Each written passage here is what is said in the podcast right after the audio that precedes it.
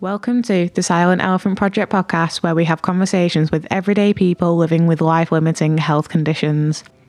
We are not claiming to be specialists, but we are offering a therapeutic space to build dialogue around marginalised health themes, giving you the opportunity to listen in. We hope you enjoy today's episode.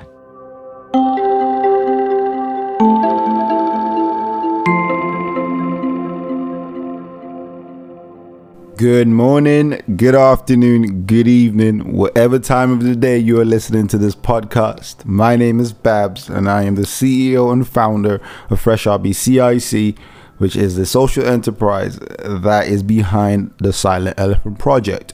We are a fantastic team that are, are here to give a platform to marginalized health conditions that affect ourselves as well as our community. This is an amazing opportunity to um, create content that allows people to just speak and be a therapeutic space for people to reflect on the health condition that they might be living with, or they know people who are living with these health conditions. Um, we didn't see anything out here to do this, so here we are doing what we do. Okay, so with World Cancer Day being the 4th of February, I thought it'd be right just to raise the awareness of cancer. For most of you who know me, you know my story. I am a cancer survivor. I have been cancer free for over seven years now. Um, I was diagnosed with cancer in 2009, um, non Hodgkin's lymphoma, and, and here we are trying to raise the awareness for cancer. Okay, cancer is something that affects a, a, a whole heap of people. It, it, it's crazy. Like you know, look at the statistics. It says 367,000 new cancer cases happen in the UK every year. Which is about a thousand every day. That is ridiculous. Absolutely ridiculous. I just happened to be one of those thousands in 2009. Um, for us, it's just an opportunity to speak about this is close to my heart, as you probably would know. But rather than you hearing my story, which will be for another day, for those who don't know my story, um, I'll be interviewing somebody else who has an experience with, with cancer and um, what is she doing now. The amazing thing she's doing in our local community is amazing. I mean, I'm saying amazing twice, but that's how it is. She is she's a force to be reckoned with. So, without further ado, can't wait for you guys to listen up to the interview. All right, cool. Let's get straight to it.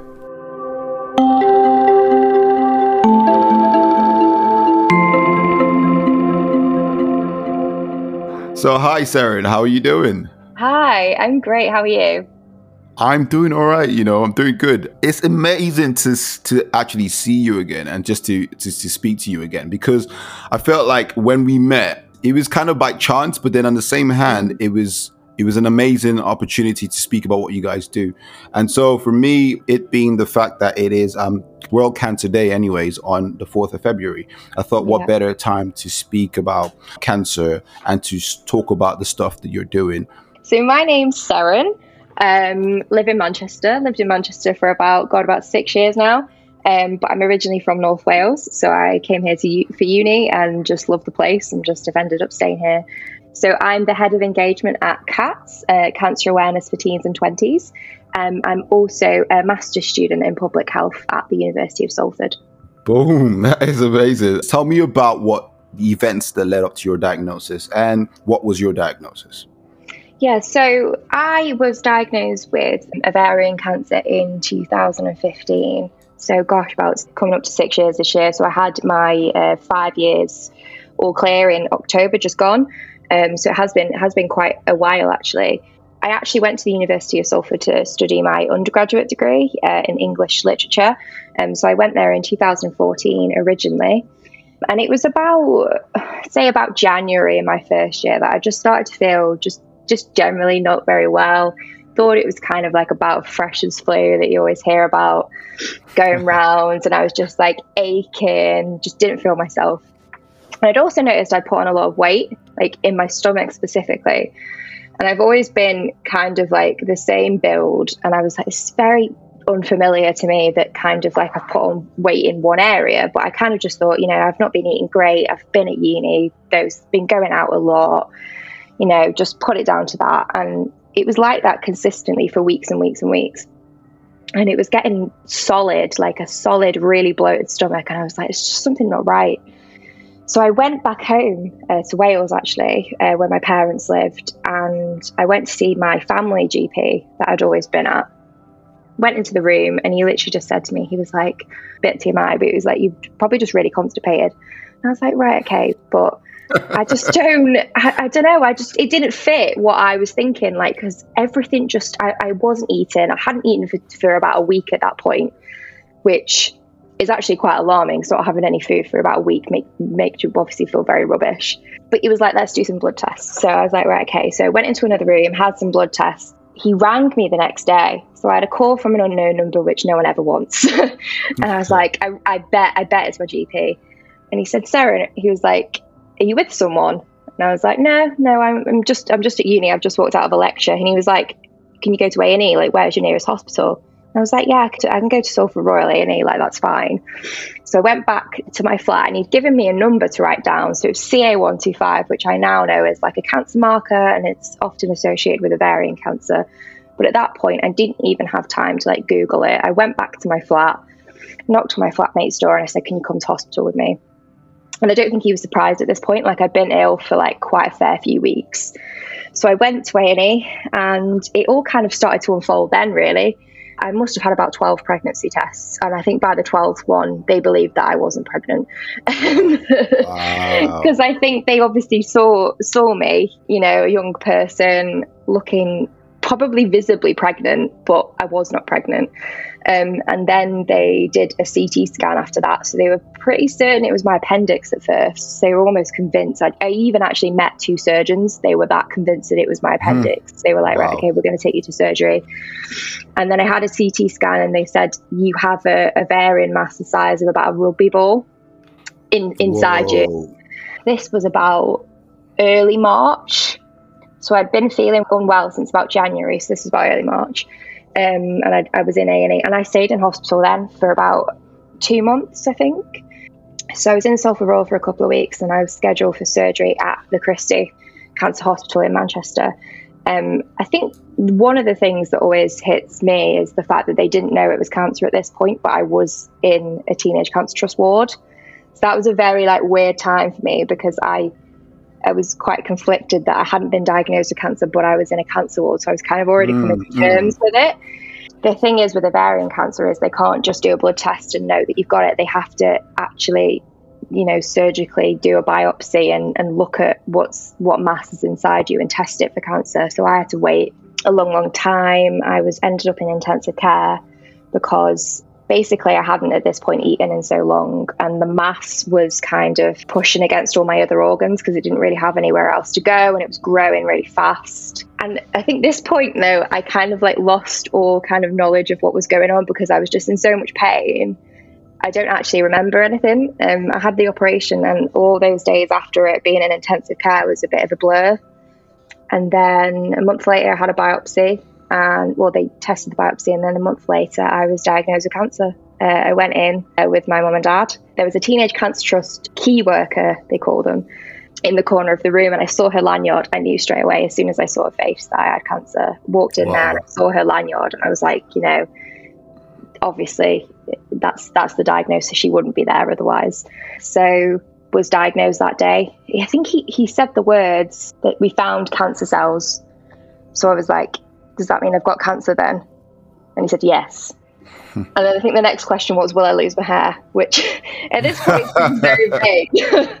but I was very concerned about losing my hair, apparently. But all of the rest mm. of it was just a complete blur. I remember me and my mum and dad were in the lift of the car park and they were holding me crying. And I was just in, I think I just was in complete shock, but also realizing that I just needed to get on with the next part. I needed to mm. just go through chemo and just get to the other side of it. But yeah, that's my big finding out I had cancer story, really. It kind of was all a bit of a whirlwind and was all over quite quickly as well, um, wow. within a couple of months. wow. Like, it's, it's crazy because there's so many parallels to your story and my story and it, mm. and it, and the fact that you talked about it being a blur like mm. after they mm. say that word cancer and you figure out that they're talking to you everything else they're saying is just like mute all Yeah. bundled up. You can't really hear what they're saying. Mm. Um, it's like a fishbowl, isn't it? Like yeah, you've gone underwater for a second. Yeah. yeah, You just in complete shock, but then yeah. I and I don't know about you if you kind of when leading up to your diagnosis if you had like a feeling that there was something not quite right. But Yeah. me and my dad were quite pessimistic. We both thought it was cancer and I think my mum was the most shocked because she was trying to stay positive and that was probably the most heartbreaking thing that she Mm, was convinced that it wasn't in her head whereas I'd already kind of accepted it. mm. And I think it is, isn't it? It's there's so many parallels I think with young people who are diagnosed with cancer because it's so unexpected. And I think that's such a big part of it that you just don't ever think it's going to happen to you, and then it happens to you, and you're like, "What? How, how has this happened to me?" You always read about it happening to other people. I think that's what the you're trying to get across to other people that actually it does it does happen, and you should be aware of it, kind of thing. So obviously, why you're doing podcasts like this because you never know, dear. Unfortunately. I mean, I'm getting goosebumps now just hearing that because it's crazy because it's like you you definitely are like the parallels, the questions you're asking are exactly the same Mm. questions I was asking. Like it was like, why Mm. me? Like I thought it was other people that get cancer. Yeah. You read about these things. I mean, Yeah. whoa, like whoa. My next question was, how did you cope with your treatment? I know you you just said you know you were worried about losing your hair, and it's funny that's the mm-hmm. first thing that comes to your mind because that's what you. See yeah. in you know the movies about people going through cancer Yeah. or going through chemo Yeah. and stuff like that. So, how did you cope with your treatment? Gosh, so I'd I'd had the diagnosis in the April 2015, and I started the chemo in I think it was May. I always forget the dates, but I had it every three weeks. I think I had it about six or seven times up until the August of that year. So it was quite a short cycle of chemo. I was quite um, underweight from the operation, so I'd been struggling to eat um, just because of the pain and because of the surgery. So they had to build my strength up a bit to be able to have the chemo. Um, and then started on loads of steroids, had the chemo. I think the thing that hit me the most was the sickness, Mm. just the feeling. Even now, it feels like you wake up from like the worst hangover you've ever had. Your head's spinning, you feel so sick, it just doesn't go away. Yeah, because I remember having hangovers like when I went back to uni. I was like, it just this just feels like waking up from chemo, and it's the worst thing because it just it's just such such a parallel it, that because that's the only way to describe it to Ah. people that haven't had chemo because you can't really verbalize it in any other way other than it kind of just feels like a bit well a hangover is a bit of an understatement because it's obviously a terrible thing to go through but yeah the sickness was really bad and I went into a routine actually of trying to figure out how to get rid of it. So I used to wake up, have an anti sickness tablet, and then go back to sleep and try and Mm. sleep it off, and then wake up, and I usually felt a bit better. That was the thing I struggled with the most in trying to eat through it.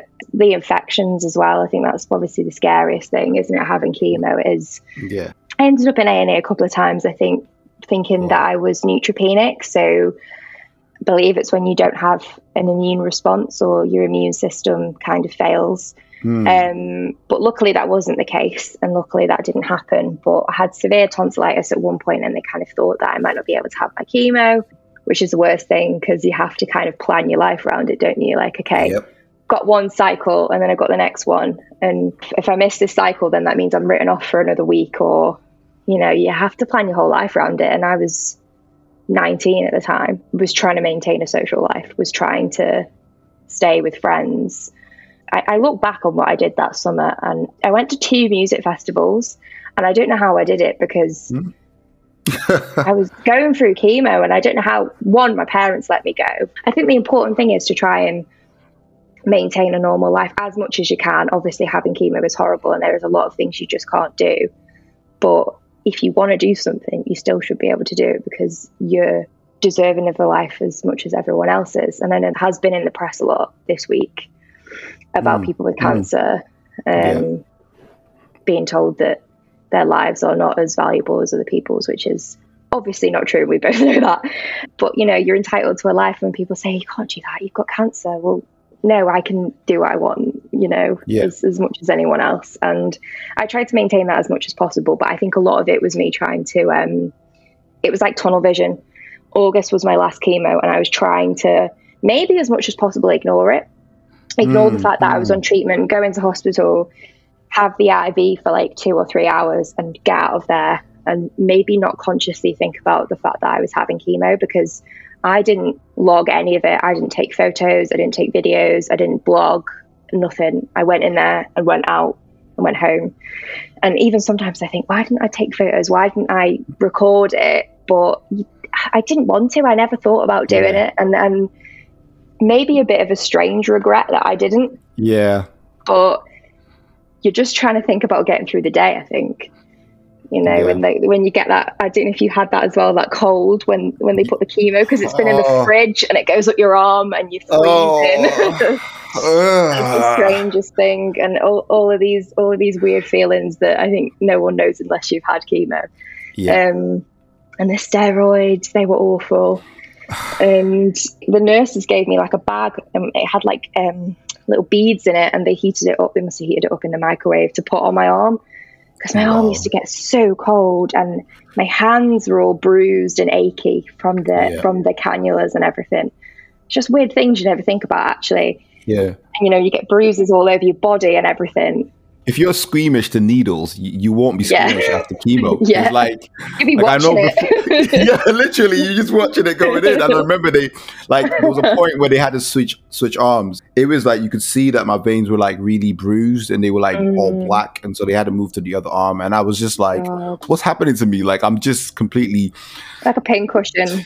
Yeah, do you know what I mean? So it was it's crazy. And the things you've just mentioned, like the, the, the, stories and the emotions and the feelings, everything resonates with me right now. Mm. Because it's funny because as I'm actually hosting this podcast, it's actually therapeutic for me to hear you speak mm. about these things. Because finally finding somebody who kind of like experienced exactly the same things I went mm. through. And it's it's this is the purpose of what we do here, you know, at podcast. And we just really want to talk more about that. One thing I want people to know is that you're currently in a stage of remission, full remission now, or? Been five years all clear. I know some people say all clear, some people say no evidence of disease, whatever you want to call it. Thankfully, yeah. I haven't had any kind of scares or anything like that since, well, the beginning, really, when I was diagnosed. I've been very Brilliant. thankful. Still do have my other ovary, so they took out one ovary and I had fertility treatment. They kind of like spared my eggs or froze my eggs, however you want Brilliant. to word it. Yeah, yeah and that was really successful, which I was really lucky for because I know a lot of people don't actually get the opportunity to do that. I think I'm actually going to be having checkups for the next 10 years, which yeah. I'm really thankful for. So they're going to just keep a close eye on me at the Christie, really, just to make sure that, you know, everything's going well. I actually have a checkup in, I think, next next Friday. We have two consultants and wow I think I was joking with my mum the other day. I think you've got to try and joke about things because I have um, yes. kind of like long term effects of, of, of, chemo, and I have another consultant. And I said I feel like I'm collecting them because I have like three now that I see different things.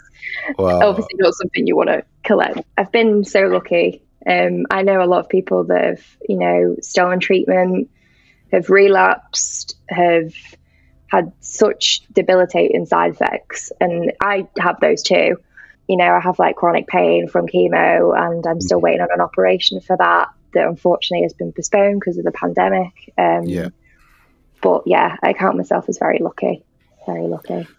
Nah, man, that's that's really good. Um, no, we feel so blessed to be alive. Um, I can, I, I'm sure I can speak for both of us. Yeah, definitely.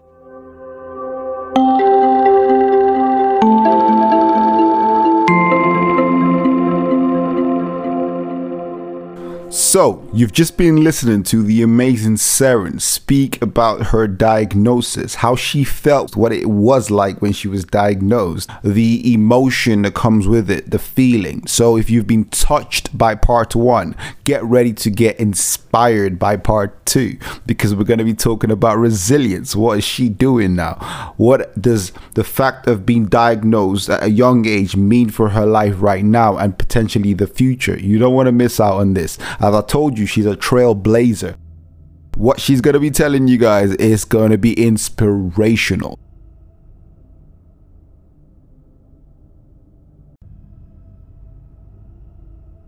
Welcome to the Silent Elephant Project podcast. And we are in part two. Now we're going to be speaking about the trailblazing stuff that she is doing in the local community here in Manchester. And so for me, this is where I like to put my umph to because this is what I'm about. I'm about resilience. I'm about bouncing back. I'm about using what was a tragedy and turning it into a triumph. I can't wait for you guys to hear what she says. So, without further ado, let's get to the interview.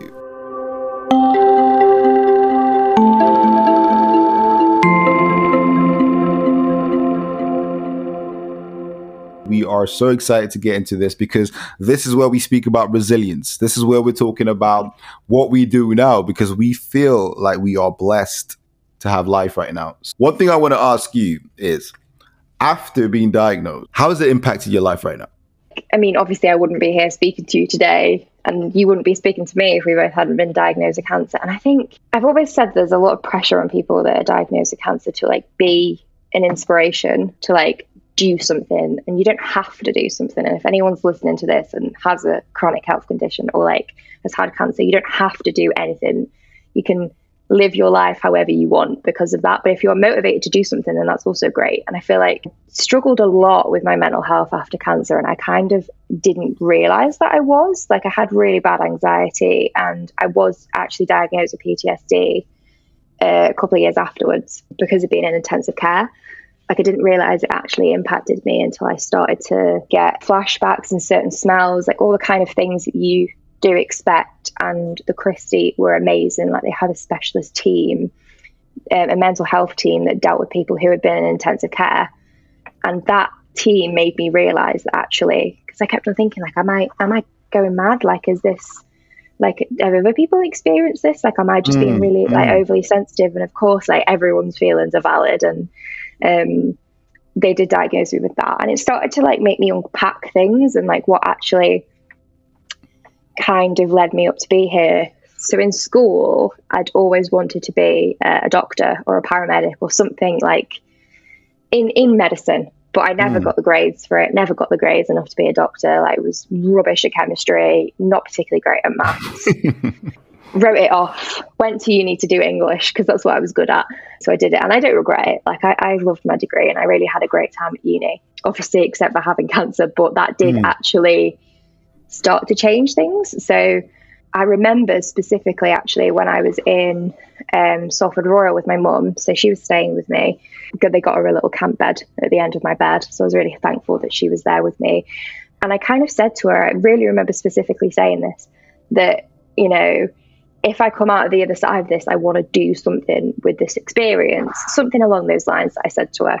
But I think it comes back to the point that you don't have to and mm. and I don't know how much of that was me feeling like the pressure that you have to do something if you've got an illness. You know, all these amazing, inspirational people that you know totally deserve their place and all of their success for everything that they've done. But I feel like there is a lot of pressure that you have to be that. Um, yeah. But yeah, so I went on, started volunteering for Cats, um, who I work for now. And I started to realize that I wanted to do something. I'd heard so many young people that had been diagnosed late with cancer, so many young people who didn't know, like me, and never once crossed my mind that I'd have cancer. Mm. Um, and when they said it could be ovarian cancer, I was like, I, what? I don't even know what that is. Can you explain to me? Like, obviously it's cancer of the ovaries, but what? Yeah. How has that happened to me? I, mm. I had no family history. You know, very lucky to have no family history of cancer and it just didn't add up in my head. It really didn't add up in my head like I was 19. I was like, I've got to make more people aware of it. So I started campaigning, talking to different news outlets, lots of journalists about my story, making people aware of the symptoms of ovarian cancer. And then started to realize I was actually really passionate about health awareness, really passionate about cancer awareness. Applied for a job at CATS, got the job, and started off there in 2018 and that kind of led me to where I was up to today, really. I think realizing that I was actually passionate about what had happened to me and mm. actually wanting to make sure that it didn't happen to other young people, that they didn't know the symptoms of cancer, that they yes. didn't know that it could happen to a young person. And I think that's yeah. the most important thing that it probably won't happen to you. Statistically, it probably won't, but it could, or it could happen to your friend. or it could happen to your cousin. And you probably should know and probably should talk about it. It shouldn't be a taboo word that people just tiptoe around because unfortunately it happens to so many people and it the older you get, the higher chance and I think people just need to know. Definitely wouldn't be here. I don't know how much of how much having cancer has impacted my life. I might not even be in Manchester. I really don't know. Yeah. It's it's been a massive part of my life, but also not entirely me anymore. I feel like I went through a long time of it being me. That having cancer was part of my personality, and now it's just mm. something that happened to me. Yep. It has made me really passionate about lots of other things. So yeah. that's how I've kind of taken it, really. It's funny, I said the progression of what you just mentioned has been a progression of even what I do as well. So initially, when um, I started the company, it was more about um, raising the awareness of cancer, you know, through media. Yeah. That was the whole purpose of what Fresh RB stood for.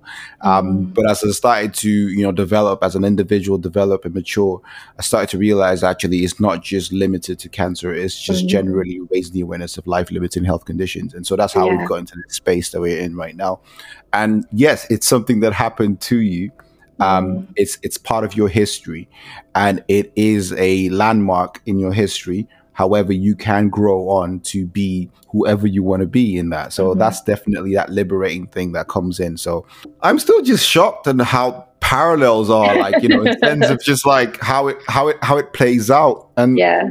And that's something I want people who are listening to this podcast to understand is that this is post chemo, post treatment, post post life of being diagnosed with cancer, and this is what it means to us. And it means that you know we go on to be 110 percent who we want to be, and I think it makes us grow better. It makes us um, experience life to its fullest. Experience every little moment counts. For me i always look at time as extra time right now. This is extra time for me because mm-hmm. um, as you said who knows where i would have been? And i think for me the life i live right now is a life exactly that i want to live. You know i'm not changing myself in anything. So yeah. that's really good. So you spoke about cats and and you talk, spoke about how you started volunteering with them. I just want you to give us, you know, just a brief understanding of what cats is about, what they do, what's their general mission for existence as a charity. CATS is stands for Cancer Awareness for Teens and Twenties. So CATS was actually founded in Manchester back in around 2016. So uh, James James Adams, who's on our trustee board now, um, he's a doctor. He was a student at Manchester at the time at the uni, and he also had a brain tumor himself when he was around 19. We went to uni to study medicine and realised that a lot of people around him didn't know the signs and symptoms of cancer and especially even the medicine students. And he wanted to change that. So he started a society called CATS Campaign or Cancer Awareness in Teenagers and Young People Society, as we used to be called. And um, it kind of just spiraled from there, really. Lots of societies started popping up in like Cambridge and, and Manchester, and then Salford was the one that I started. And I just realized that you know they were asking for people to apply for jobs and got involved that way and then ended up um, starting to work at cats after i finished my degree. So what we do in a nutshell raise awareness of the signs and symptoms of cancer in young people but kind of what wraps around that is body empowerment so empowering people in their own bodies because if you're not empowered in your own body or confident in your own body, you may be less inclined to check yourself. We want people to check mm, themselves. Mm, mm. You know, check your neck, your balls, your chest, your boobs, mm-hmm. everywhere, moles. Literally, that's, that's what it is. yeah. Bro, so I check every day. I'm just like everything, like yo, yeah. every single time. But anyway, yeah. carry on. we did a workshop, and, and one young person said it should be like checking your teeth, brushing your teeth it should be ingrained in young people, you know, just every month, just checking yourself, you know, mm-hmm. understanding that, you know, if you find a lump, go to the doctor, you know, don't try yeah. not to panic because it can happen. Like lumps can just happen and they might not be anything to worry about. And, you know, your mole might not be anything to worry about. And it's, it's finding that fine line between not getting people to panic, but also making them realize that, you know, cancer can happen or like other things can happen. And part of what we do is getting people to understand their bodies and to realize that they need to go to the doctor if there's something we say unusual and persistent and unexplained. So you don't know why something's happening and it's been going on for a while. That's kind of what we do in a nutshell, really. So we do that through lots of different things. We have our uni teams that are across the country So we're in about nine different universities at the moment um, across the UK. So they do awareness through uh, lots of different events, and they've been adapting um, online things like bake-offs and everything, and they baked like biscuits in the shapes of balls and everything. Like amazing work that they've done. and yeah, so we have our university teams. We also um, are running a project at the moment with NHS Salford. So we're delivering workshops across the city of Salford uh, to young people aged 15 to 29. So that's the age range that we work within. Um, mm. So we have workshops based around just what cancer is, uh, checking yourself, risk factors. So HPV, so the human papillomavirus, which can cause cervical cancer, but can also cause um, womb cancer, penile cancer, anal cancer, maybe not talked about as much um, mm. as it should be. And we also tell people to be safe in the sun. Um, and that also, really importantly, we also talk about what skin cancer looks like on people with different coloured skin. So, um, POC skin and you know, it's not talked about enough in terms of like if you look on different websites and medical websites, you just see pictures of what moles look like on white skin. Yeah. And to us, that's a huge thing that it isn't talked about enough what skin cancer looks like on different coloured skin. So that's one thing that we've included in the workshops that we think is mm. really important. And we want to go into different communities. We want to go into SEND schools. We want to go into the homeless communities because these people need to know cancer awareness just as much as everyone else. And I don't think that has been done before. So we want to do that. So we've got lots of different projects that we want to do. But I think now is a very hard time for charities. So we're just hoping that we can continue as long as we can um, and doing our work and working with lots of amazing people. Hopefully, sky's the limit, but we'll see. Um, so yeah, that's what we do in a nutshell, really. Yeah.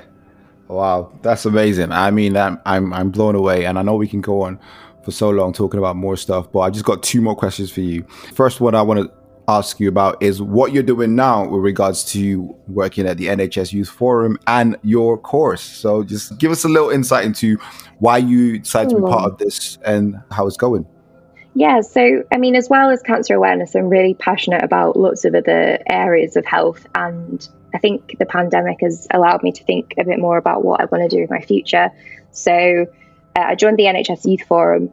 I think it was about just over a year and a half ago now. So the NHS Youth Forum is a group of young people, aged 16 to 25, I believe, maybe slightly younger actually. Young people from a variety of different backgrounds who work with the NHS to improve healthcare for young people.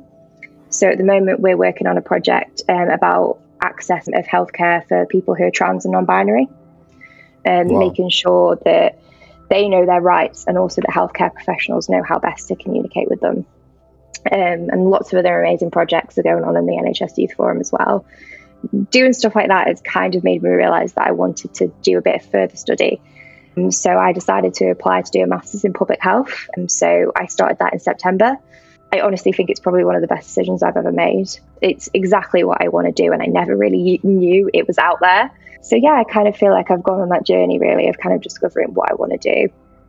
And um, so in public health, we just learn about commissioning, about like models of like interventions, starting epidemiology next month at a very unique time um, with COVID going on as well. Um, yeah. But yeah, so it's it's great. It covers a lot of different things, and hopefully uh, come out of that with a good degree and a lot of experience too. Yeah, I mean, one thing that definitely is very evident is that whether or not we are chasing anything to do with cancer, it has made us more conscious about health to mm-hmm. a higher degree, and we are more definitely. we are so passionate about um, knowing more and exploring more and giving back more, especially when it has to do with health. Mm-hmm. And that's what I've seen in what you're doing right now. And so I'm going to ask you this big question, the great woohoo question, which is in the next 10 years, where do you see yourself? God. You're like 35 then. figure out. forget how old I am now. Um, gosh. Big, big question. I think um, I'd like to travel. So I'd like to travel a lot and work in other countries. So I'd love to work with in public health in different countries. Um, wouldn't want to just limit that to the UK. Hmm. Work with different communities. I think what's important to me is actually not, I mean, at the moment we don't have much choice, but not being sat behind a computer, but actually working with communities, working with real people. Um, so that's something I definitely want to be p- part of my career. Um, other than that, I don't know. I'm going to let those two things lead me, and I'll see. I'll see where I go.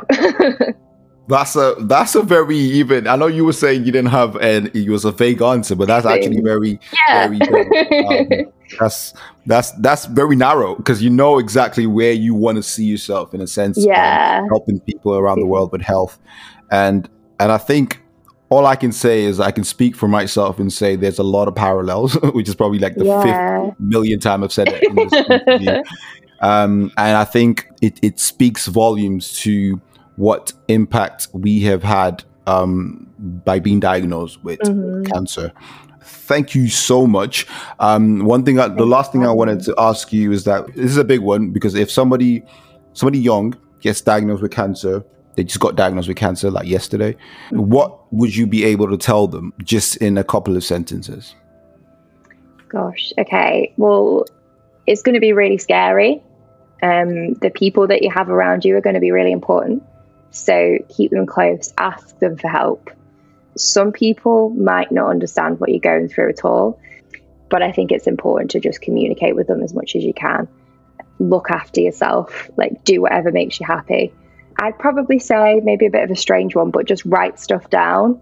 I for- forgot so much, and I think it's really important as part of like the process of maybe, you know, coming out of that cancer diagnosis is to like try and read over what you went through and process it that way because the memory thing was so hard for me.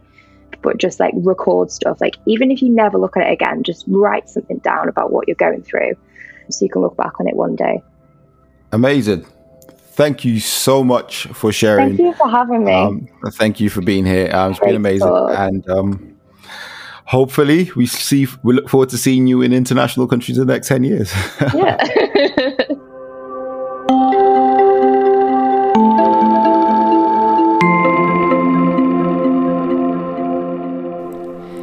whoa, whoa, whoa. It is weird how many parallels are between Seren's story and my story as a cancer survivor. And I'm sure it's parallel to a lot of people who are going through the same thing that we have gone through. This is why I brought her into this space so that she can speak about her story and be real with you guys. You know, we learn how to turn tragedy into triumph. That's the whole story. That's the whole story of being diagnosed with a life limiting health condition and being on the other side of it. You know, there is the true emotions, the raw emotions, and then there is the inspiration after that. Because whether you like it or not, when you have something like cancer, you see life differently. And we saw life differently. I see life differently till today. I'm riding life till the wheels fall off. That's just the way it is. And I can't wait to hear more stories like Seren's in the future. As February the 4th is Cancer Awareness Day for the whole world, we want to make sure that we do our part. Okay. So that's why this podcast is coming out. We hope you enjoyed the listen.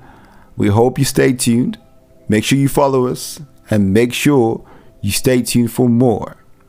But on to further notice, this is Mr. Babs signing out.